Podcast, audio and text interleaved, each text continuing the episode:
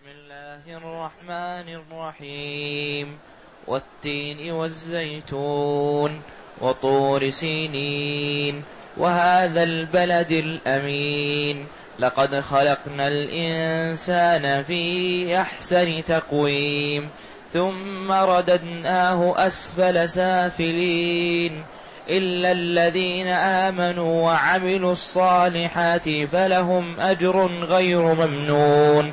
فما يكذبك بعد بالدين؟ أليس الله بأحكم الحاكمين؟ هذه السورة العظيمة تسمى سورة التين وهي من السور المكية. فعن ابن عباس رضي الله عنهما قال نزلت سورة التين بمكة وكذا قال غيره. وأخرج البخاري وأهل السنن ومسلم رحمهم الله عن البراء بن عازب رضي الله عنه. قال كان النبي صلى الله عليه وسلم في سفر فصلى العشاء فقرأ في إحدى الركعتين بالتين والزيتون. فما سمعت أحدا أحسن صوتا ولا قراءة منه. أي أن النبي صلى الله عليه وسلم قرأ بها في إحدى الركعتين في صلاة العشاء وهي من السور القصيرة.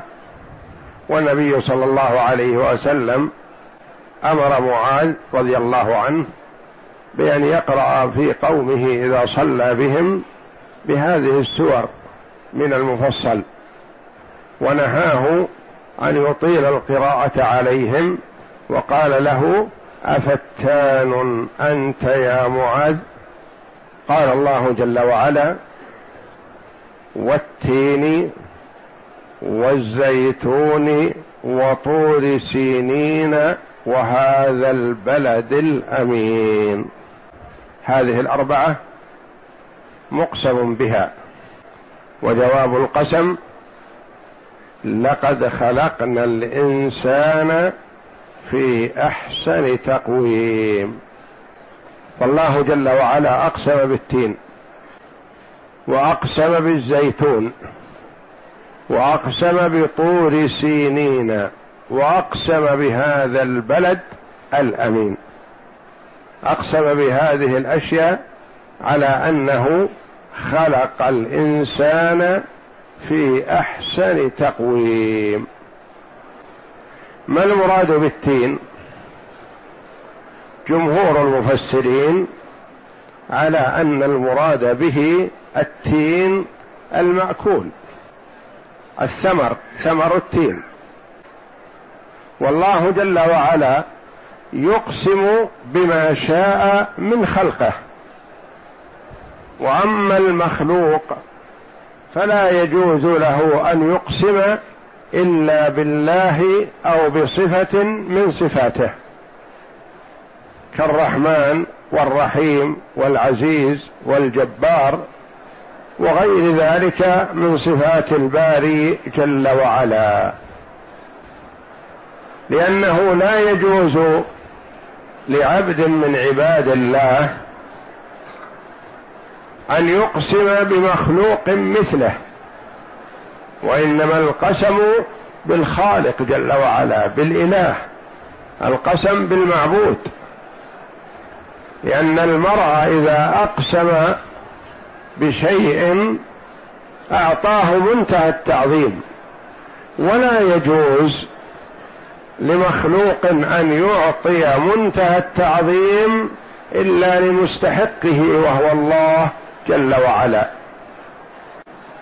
فلا يجوز لنا أن نقسم بالنبي صلى الله عليه وسلم ولا بالكعبة شرفها الله ولا بالأبوين ولا بالأب ولا بالأم ولا بحياتك ولا بحياة المتكلم وإنما القسم يكون بالله جل وعلا أو بصفة من صفاته. وقد قال النبي صلى الله عليه وسلم من حلف بغير الله فقد كفر أو أشرك. فالحلف بغير الله شرك أصغر وقد يجر المرء إلى الشرك الأكبر. إذا وقع في نفسه أن القسم بهذا المقسم به غير الله جل وعلا أعظم وأجل فإنه ينتقل والعياذ بالله من الشرك الأصغر إلى الشرك الأكبر لأنه جعل مخلوقا مثل الله جل وعلا أو أعظم منه. وكثير ممن يعظمون ويغلون بأصحاب القبور تجده يقسم بالله ولا يبالي صادقا أو كاذب بينما هو لا يقسم بالسيد أو الولي أو صاحب الضريح إلا إذا تيقن من صدقه وينتابه الخوف والوجل. وهذا والعياذ بالله الشرك الأكبر.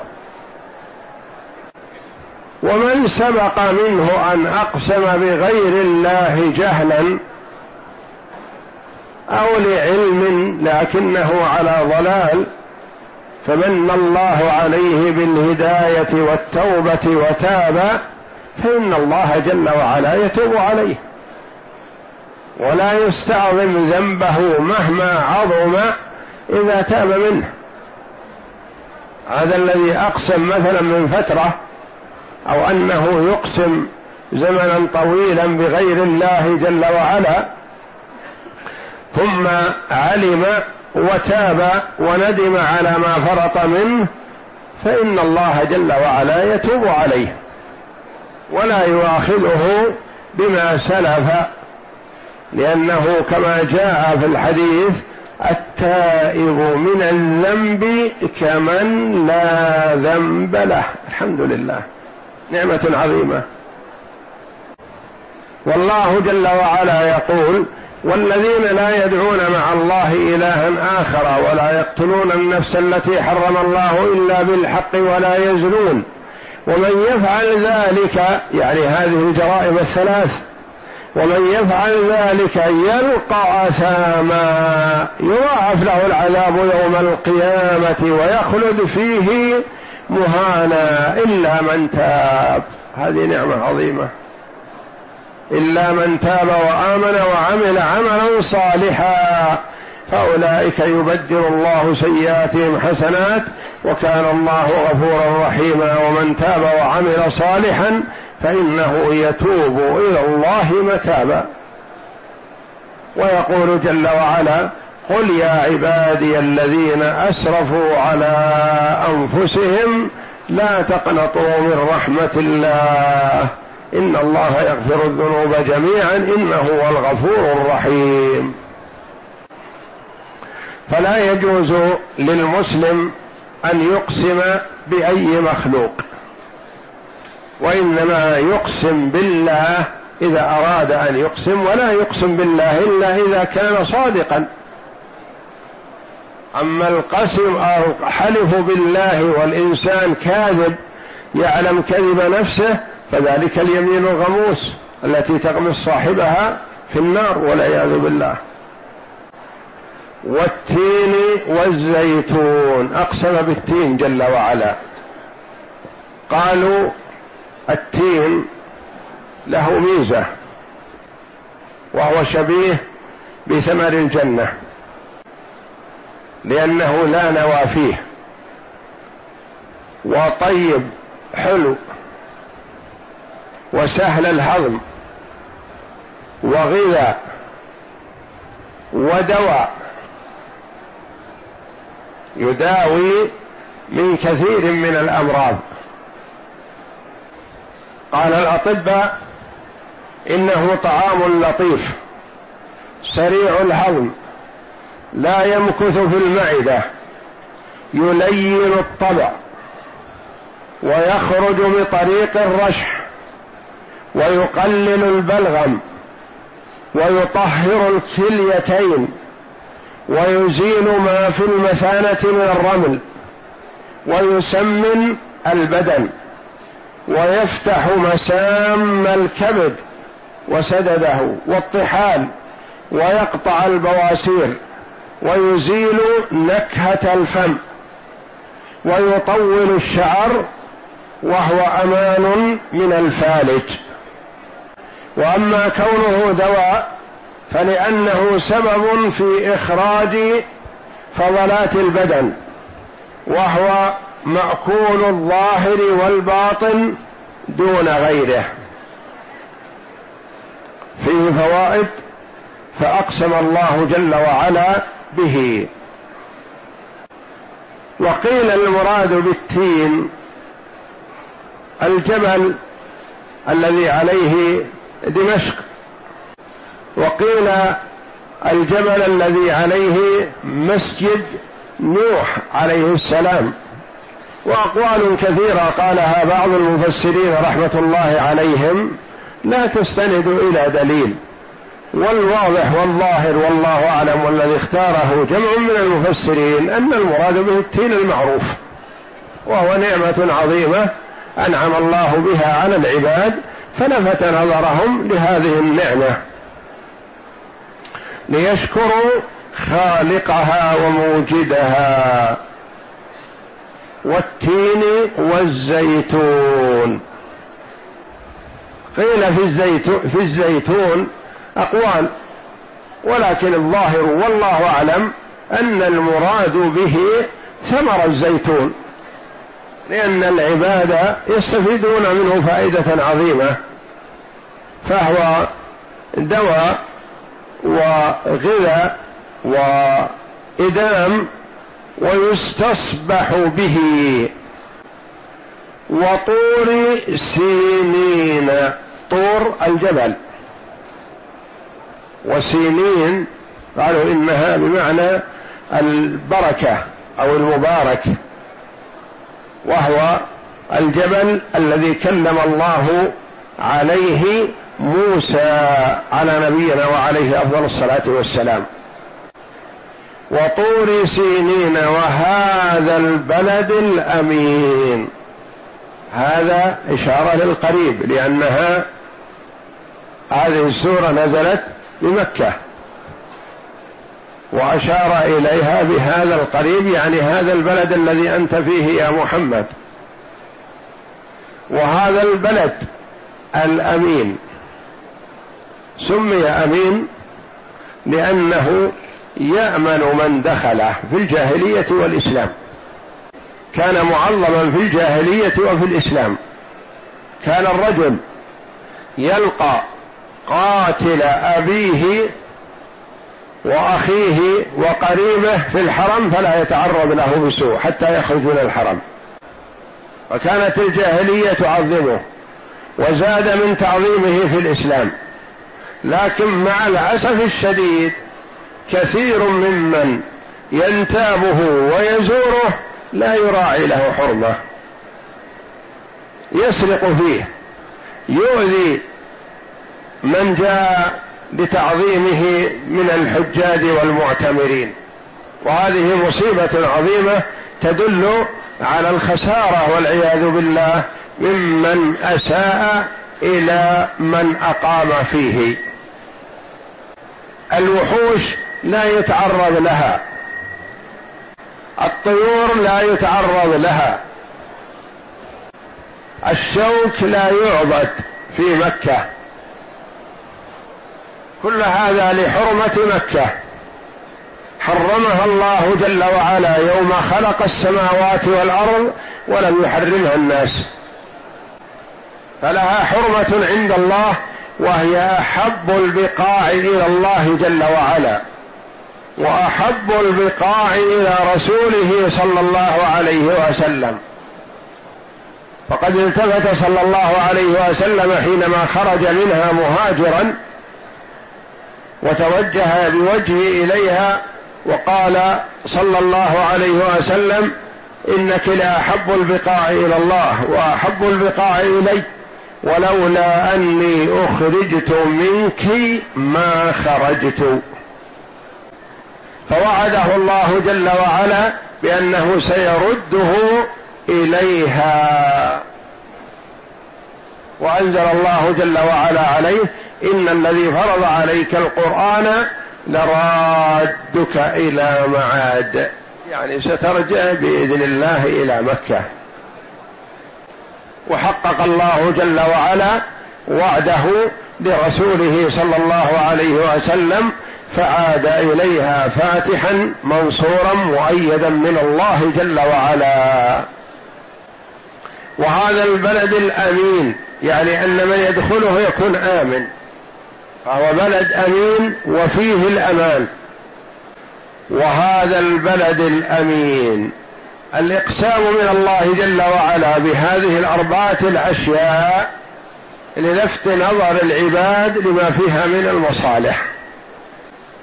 لقد خلقنا الإنسان في أحسن تقويم. أقرأ. وقوله تعالى والتين والزيتون قيل اختلف المفسرون هنا على أقوال كثيرة فقيل المراد بالتين مسجد دمشق وقيل هي نفسها وقيل وقيل أنه مسجد نوح الذي على الجودي. والزيتون قال كعب الأحبار وقتادة وغيرهم هو مسجد بيت المقدس وقال مجاهد وعكرمة هو الزيتون الذي تعصرون. وطور سينين. قال كعب هو الجبل الذي كلم الله عليه موسى عليه السلام. وهذا البلد الأمين يعني مكة قال ابن عباس ومجاهد وغيرهم.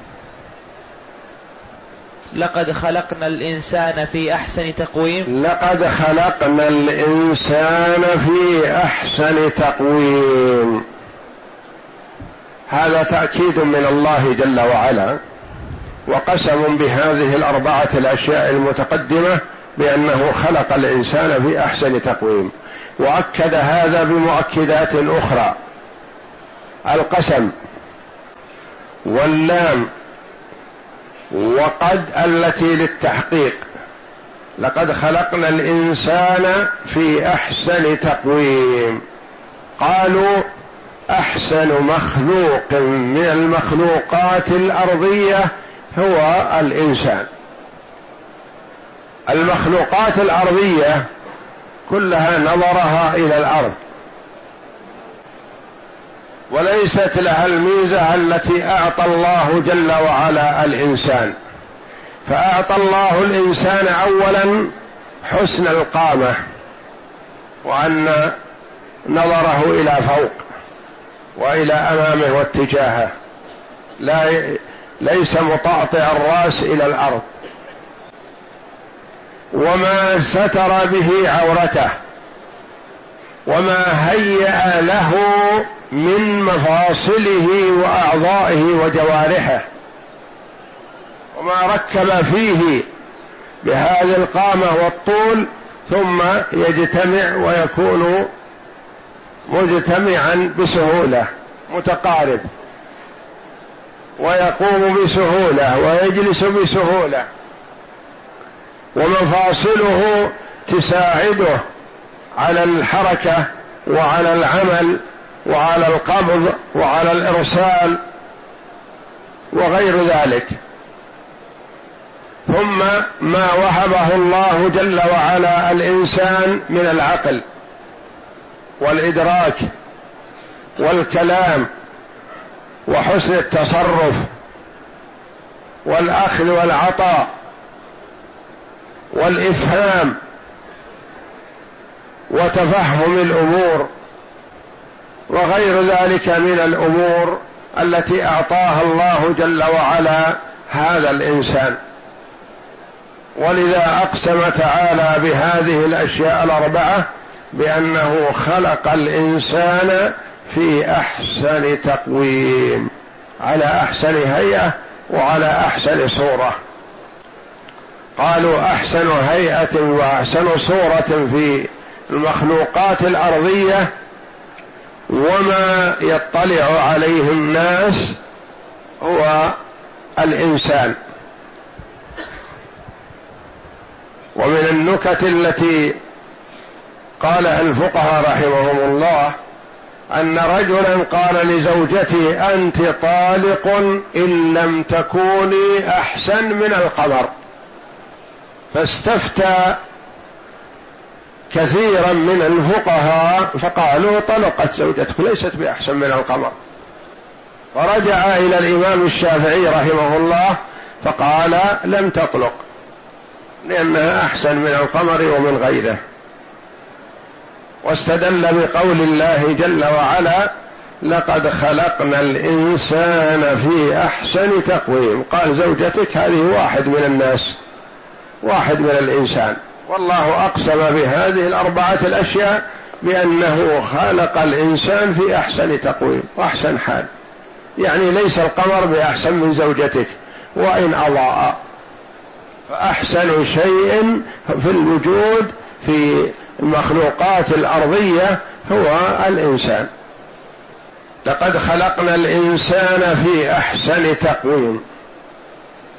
يذكر النبي صلى الله عليه وسلم الأمة بما أنعم الله جل وعلا به عليهم من هذه المفاصل المتحركة التي تختلف وتتميز عن مفاصل الحيوانات فقال عليه الصلاة والسلام يصبح على كل سلامة من أحدكم كل يوم تطلع فيه الشمس صدقة.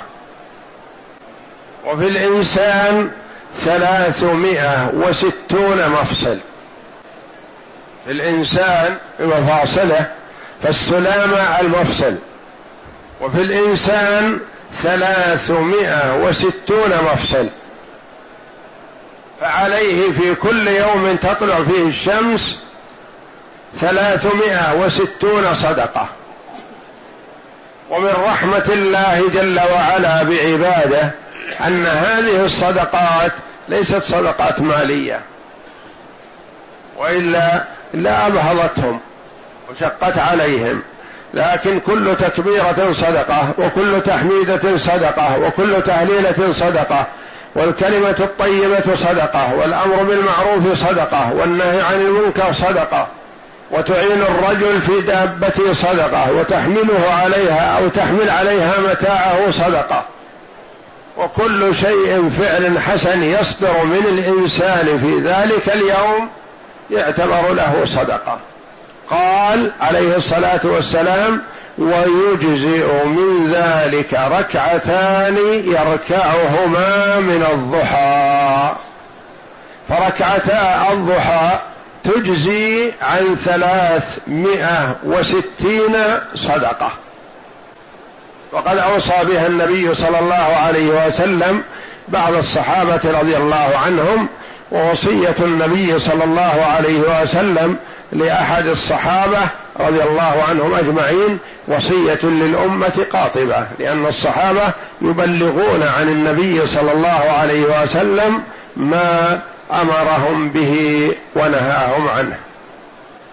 يجزي من ذلك ركعتان يركعهما من الضحى تجزي عن ثلاثمائة وستين صدقة. لقد خلقنا الإنسان في أحسن تقويم. تطوره ونموه. يعني يكون ضعيفا ثم يقوى شيئا فشيئا. إدراكه قليل ثم ينمو ويزيد. فإذا وصل إلى حد ما بدأ به النقص. لكل شيء إذا ما تم نقصان فلا يغر بطيب العيش إنسان. ثم يبدأ به النقص تدريجيا من جميع الوجوه من حيث القوة والعقل والإدراك وتحريك البدن وسرعة التصرف وغير ذلك. ثم رددناه أسفل سافلين. المراد بالإنسان لقد خلقنا الإنسان ابن آدم. ثم رددناه وجيء بثم والله أعلم للتراخي لأنه يستمر وقتا في أحسن تقويم ليس معنى هذا أنه يكون في أحسن تقويم ثم ينزل فجأة بل كلمة ثم تشعر بأن فيه تراخي. عمر يبدأ به النقص بعد هذا. ثم رددناه يرد يرد إلى ارذل العمر يرد إلى حالته الأولى. يعني ليس تحولا إلى شيء آخر وإنما يرد على حالته السابقة. وهكذا كبير السن المخرف يرجع مثل من عمره سنة وسنتين وثلاث سنوات وهكذا. يرجع يرد على حالته السابقة تدريجيا. ثم رددناه. أسفل سافلين. ما المراد بأسفل سافلين؟ قيل إلى ارذل العمر. التخفيف وعدم الإدراك وعدم التصرف الحسن ونحو ذلك. وقيل المراد بأسفل السافلين أن مرده إلى النار. أن ثم رددناه أسفل سافلين رددناه إلى النار بعدما أنعم الله جل وعلا بهذه النعم العظيمة يرد إلى النار. إلا من استثنى الله. لأن الله جل وعلا استثنى من لا يدخل النار. استثنى من لا يرد إلى أسفل السافلين. لأن ليس كل الناس وكلمة الإنسان لقد خلقنا الإنسان مرادا بها الجنس. تشمل البر والفاجر والمؤمن والكافر والمنافق وجميع صفات بني آدم. ثم رددناه أسفل سافلين يعني يرد إلى أرذل العمر والتخريف وعدم الإدراك وعدم القدرة والقوة أو يرد إلى أسفل السافلين إلى نار جهنم لأنه لا يستحق الفوز والنجاة من النار بكونه إنسان لا. وإنما يستحق النجاة بالصفات التي تأتي بعد.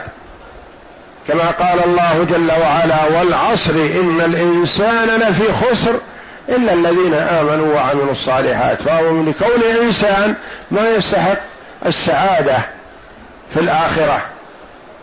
إنما يستحقها إذا اكتمل أربع الصفات.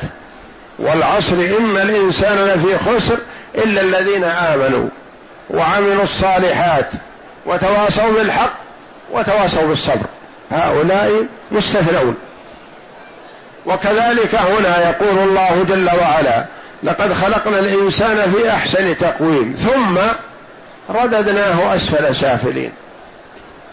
رددناه إلى النار. إلا الذين آمنوا وعملوا الصالحات فلهم أجر غير ممنون. إلا الذين آمنوا وعملوا الصالحات هؤلاء مستثنون. ما يردون إلى أسفل السافلين إلى النار ولا يردون إلى ارذل العمر يكون معه عقله وإدراكه بإذن الله حتى يلقى ربه. إلا الذين آمنوا وعملوا الصالحات. إذا ذكر الإثنان معا فللتفسير وللعمل الصالح تفسير. وإذا ذكر أحدهما وحده شمل الآخر. مثل الإسلام والإيمان. الا الذين آمنوا وعملوا الصالحات إذا ذكر معا فالمراد بالإيمان عمل القلوب. والمراد بالعمل الصالح عمل الجوارح. وإذا ذكر الإيمان وحده شمل عمل القلب والجوارح. وإذا ذكر العمل الصالح شمل الاثنين لأن العمل بدون إيمان ما يسمى صالح. مثلا عمل المنافقين المنافقون يصلون مع النبي صلى الله عليه وسلم ويخرجون للجهاد ويحجون ويعتمرون. لكن عملهم هذا لا ينفعهم لأنه خلوا من الإيمان والعياذ بالله. يعملون هذه الأعمال لأجل سلامة أموالهم وأبدانهم وللحفاظ على قيمتهم في المجتمع حتى لا تراق دماؤهم. إلا الذين آمنوا بالله ورسله. وعملوا الصالحات الصلاة والصيام والزكاة والحج وبر الوالدين وصلة الأرحام والإحسان إلى الغير وغير ذلك من الأعمال الصالحة. إلا الذين آمنوا وعملوا الصالحات فلهم أجر غير ممنون. ممنون يعني غير مقطوع. ويأتي غير ممنون بمعنى لا منة فيه. لأن الله جل وعلا يتفضل به على العبادة بغير منة. لأن بعض الأشياء تعطى للإنسان لكن ما تخلو من منة. فهو ربما كرهها لأن فيها منة الغير. يقول ما أريد منة فلان. يكره الشيء وإن كان فيه مصلحة له لأن فيه منة. يقول فلان إذا أعطاني شيء بدأ يذكرني إياه باستمرار. أعطيتك وفعلت معك. هذه منا ما أريدها. فالله جل وعلا يقول عن المؤمنين أن الله جل وعلا يتفضل عليهم بالجنة تفضلا منه وإحسان ولا منة. ومنة الله جل وعلا على خلقه نعمة منه عليهم سبحانه. بخلاف منة المخلوق. فلهم أجر غير ممنون. يعني أجر مستمر. حتى لو توقف عن العمل. إذا كان ما يستطيع العمل أو ما يدرك العمل فأجره ماشي ومستمر. بمعنى قوله صلى الله عليه وسلم إذا مرض العبد أو سافر كتب له ما كان يعمل صحيحا مقيما. فمثلا المرء كان يقوم الليل يصوم أيام نفلا مرض ما استطاع أن يقوم مرض ما استطاع أن يصوم يجرى له هذا العمل. كبر وضعف عن الصيام وعن قيام الليل يجرى له عمله. سافر ما استطاع أن يواصل صيامه لسفره. ما استطاع أن يواصل قيام الليل لسفره. نام لأنه مرهق ومسافر. يكتب له ما كان يفعله حال إقامته. فضل من الله وإحسان. إذا مرض العبد أو سافر كتب له ما كان يعمل صحيحا مقيما. العبد له نشاط في الدعوة إلى الله والأمر بالمعروف والنهي عن المنكر والمحافظة على طاعة الله بالصيام والصلاة والذكر وقراءة القرآن. مرض أو أصبح في غيبوبة ما يدرك. ما يدرك لا صيام ولا قراءة ولا شيء من هذا. يجرى له عمله. يستمر بإذن الله.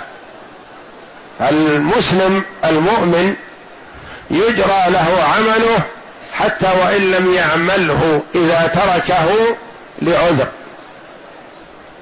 فهذا الذي يكون مريضا أو في حال غيبوبة ما يصدق ولا يعمل شيء عمله بإذن الله يجرى له. الإحسان كله يجرى له والعمل الصالح يجرى له. إلا الذين آمنوا وعملوا الصالحات فلهم أجر غير ممنون يعني غير مقطوع يستمر على ما كان عليه. اقرأ. وقوله تعالى لقد خلقنا الإنسان في أحسن تقويم هذا هو المقسم عليه وهو أنه تعالى خلق الإنسان في أحسن صورة وشكل, وشكل منتصب القامة سوي الأعضاء ثم رددناه أسفل سافلين. قيل أي إلى النار؟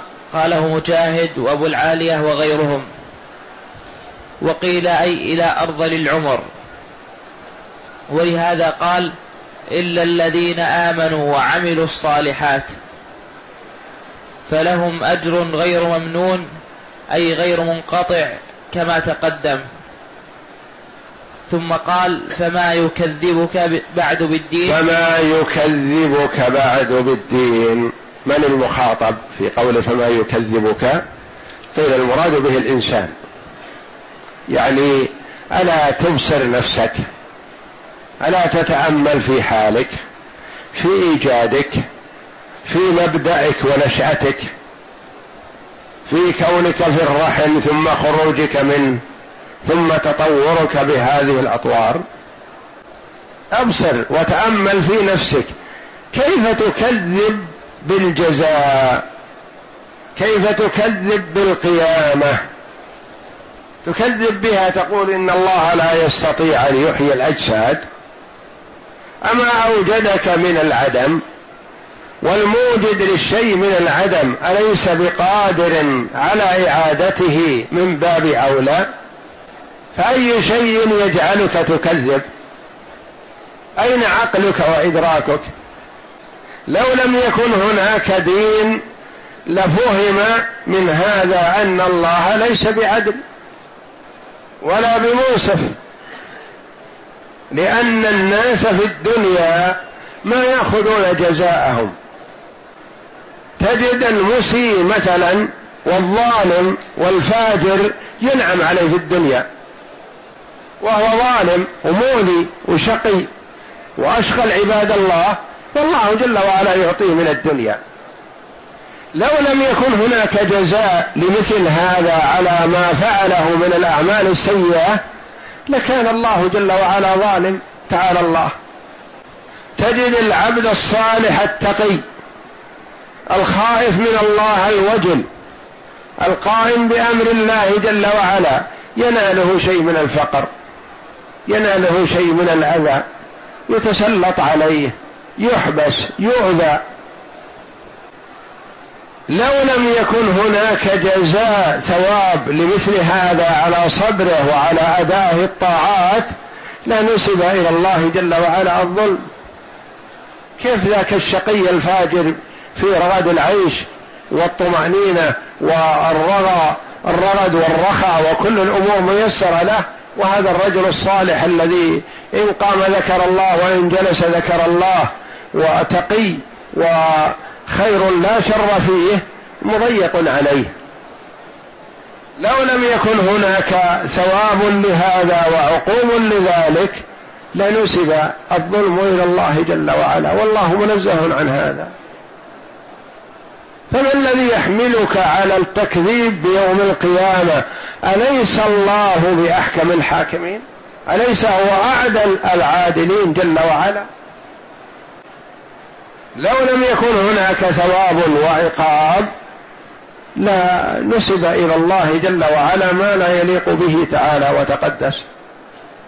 ولكن الدلالة على أنه جل وعلا أحكم الحاكمين تجعل العاقل يؤمن بالبعث يؤمن بالحساب يؤمن بالجنة والنار. فما يكذبك بعد بالدين؟ أليس الله بأحكم الحاكمين؟ أليس هو الحكم العدل سبحانه وتعالى؟ إن الله لا يظلم الناس شيئا ولكن الناس أنفسهم يظلمون. وما ربك بظلام للعبيد. هذا قول لبعض المفسرين. القول الآخر أن الخطاب للنبي صلى الله عليه وسلم. فما يكذبك بعد بالدين؟ أليس جئت بها بيضاء نقية واضحة جلية؟ ما الذي حمل الكفار على تكذيبك؟ فما يكذبك بعد بالدين؟ ما الذي حملهم على تكذيبك يا محمد وقد جئت بها بيضاء نقية واضحة جلية لا غبار عليها؟ فما يكذبك بعد بالدين؟ وعلى كل فهي توبيخ للكافر الذي يكذب بيوم القيامة. ولا يكذب بيوم القيامة إلا كافر لأن من أنكر البعث كفر. بدليل قوله جل وعلا زعم الذين كفروا ان لن يبعثوا قل بلى وربي لتبعثن ثم لتنبؤن بما عملتم وذلك على الله يسير. عن جابر رضي الله عنه قال يرويه مرفوعا إلى النبي صلى الله عليه وسلم اذا قرات التين فقرات اليس الله إلى اخره فقل بلى. وعن أبي هريرة رضي الله عنه مرفوعا من قرأ والتين والزيتون فقرأ أليس الله بأحكم الحاكمين؟ فليقل بلى وأنا على ذلك من الشاهدين. أليس الله بأحكم الحاكمين؟ تقول بلى يعني بلى إن الله أحكم الحاكمين. نعم. وقوله تعالى فما يكذبك بالدين أي فما يكذبك يا ابن آدم بعد بالدين أي بالجزاء في الميعاد ولقد علمت البدأة وعرفت أن من قدر على البدأة فهو قادر على الرجعة بطريق الأولى. فأي شيء يحملك على التكذيب بالميعاد وقد عرفت هذا. أليس الله بأحكم الحاكمين؟ أي ما هو أي أما هو أحكم الحاكمين الذي لا يجور ولا يظلم أحدا؟ ومن عدله أن يقيم القيامة فينتصب, للمظ... فينتصف للمظلوم في الدنيا ممن ظلمه. وقد قدمنا في حديث أبي هريرة مرفوعا فإذا قرأ أحدكم والتين والزيتون فأتى على آخرها أليس الله بأحكم الحاكمين؟ فليقل بلى وأنا على ذلك من الشاهدين. والله أعلم وصلى الله وسلم وبارك على عبد ورسول نبينا محمد وعلى آله وصحبه أجمعين.